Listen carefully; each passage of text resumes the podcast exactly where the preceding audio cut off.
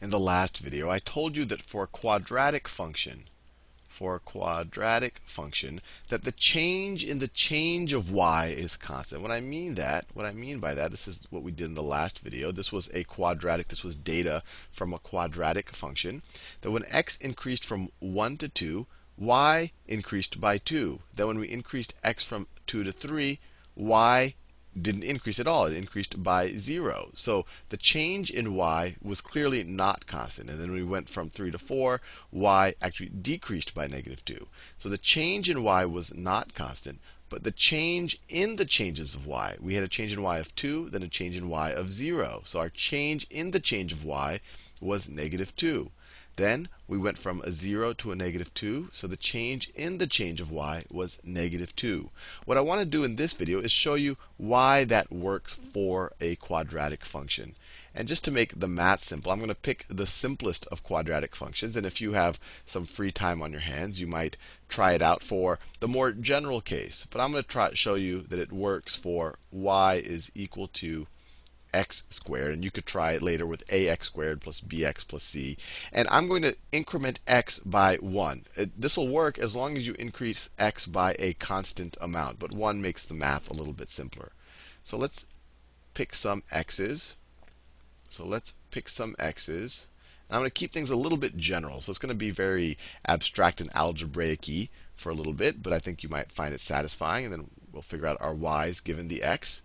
So let's say that x is x1. So when I write this little subscript 1 here, that means I'm picking a particular x, a particular example of the variable x, a particular x in the domain of this function. So in that situation, what's y going to be equal to? Well, y is just going to be equal to x1 squared. Let me do that in orange. Keep the colors consistent. x1 squared. Now let's say we increment x by 1. So our next one is going to be x1 plus 1. I'm just going one above that number there. If this was 3, this is going to be 4. If this was 0, this is going to be 1. Then this is going to be x1 plus 1 squared, which is equal to x1 squared plus 2x1 plus 1. All right. Let's increase this by 1. So then we get to x1 plus 2. If this is 0, this is 1, this is 2. If this is 10, this is 11, this is 12. So then y, when we have this x value, will be x1 plus 2 squared, which is equal to x1 squared plus 4x1 plus 4. Let's do, let me do two more actually. Now let's increase by another one. I think you see what I'm doing. x1 plus 3 when the y value when x when x is x1 plus 3 is going to be x1 plus 3 squared, which is equal to x1 squared plus 6x1 plus 9. Let's do one more. So when x is going to be, let's increment it by one more, x1 plus 4, y is going to be x1 plus 4 squared, which is equal to x1 squared plus 8x1 plus 16. Now, given this, let's figure out the changes in y. So let me write here the change in y.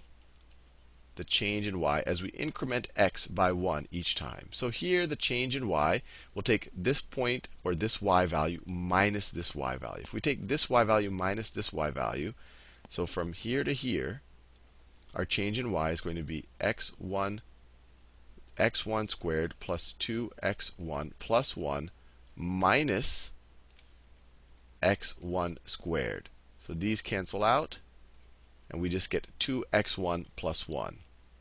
Then when we go from this point to this point, our change in y is going to be x1 squared plus 4x1 plus 4 plus 4 minus x1 squared minus 2x1 minus 1. So what is this going to be equal to? This is going to be equal to these guys cancel out. Those guys cancel out. 4x1 minus 2x1 is 2x1.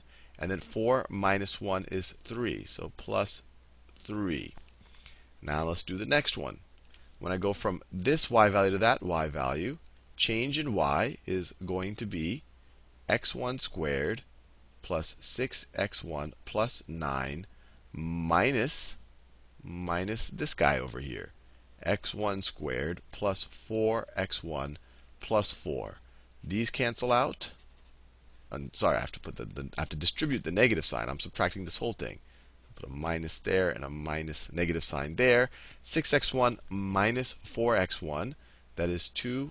And then I have 9 minus 4, so plus 5. So this is the change in y. The first change in y was that. Second change in y is that. Third change in y is that.